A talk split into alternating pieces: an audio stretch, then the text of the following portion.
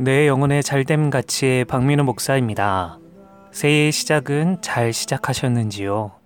하나님과 함께 시작하는 2017년, 여러분의 인생에 하나님께서 놀랍게 일하시는 일들이 가득하시길 소원합니다.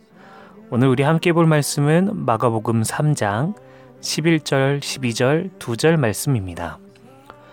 더러운 귀신들도 어느 때든지 예수를 보면 그 앞에 엎드려 부르짖어 이르되 당신은 하나님의 아들이니이다 하니 예수께서 자기를 나타내지 말라고 많이 경고하시니라. 예, 어제 예수님의 고치심을 듣고 많은 무리들이 예수님께 나와왔습니다.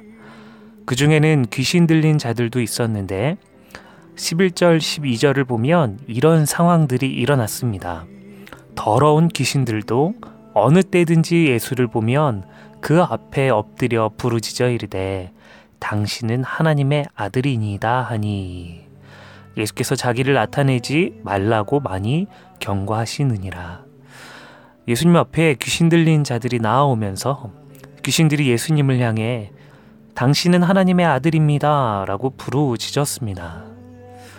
이런 귀신들의 소리를 들으면 주변에 있는 사람들이 무언가 신기하지 않겠습니까? 정말 저 예수란 사람은 뭔가 다른 사람이다. 정말로 우리가 기다리던 메시아가 아닐까 하는 그런 마음입니다.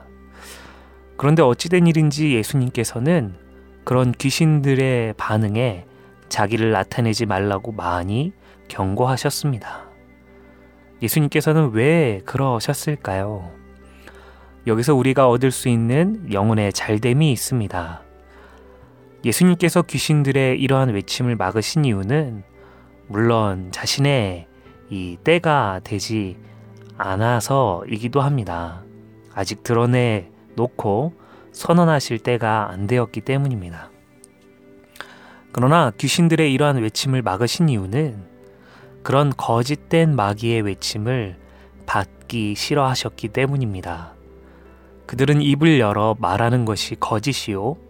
하나님을 반대하는 자들이기 때문에 예수님은 아무리 사실이었어도 귀신들의 외침을 경고하시며 막으셨습니다.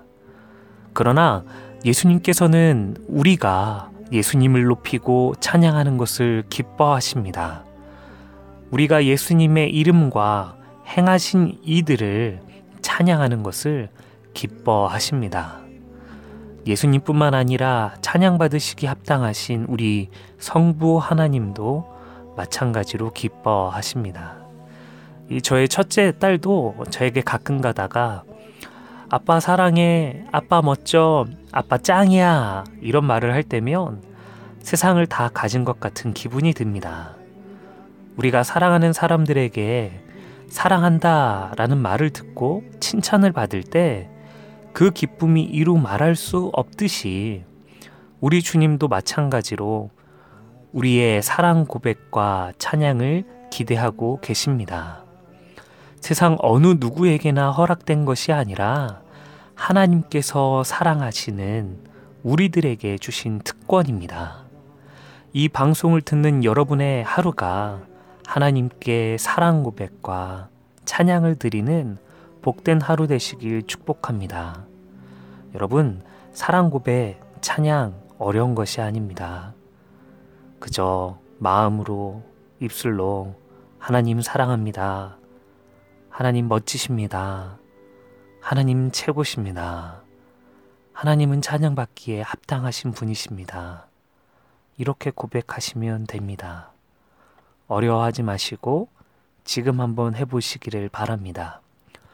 오늘 하루 여러분의 영혼이 잘됨 같이 범사에 잘 되시길 주님의 이름으로 축복합니다. 오늘 하루도 주 안에서 짜요 짜요 하십시오. 축복합니다.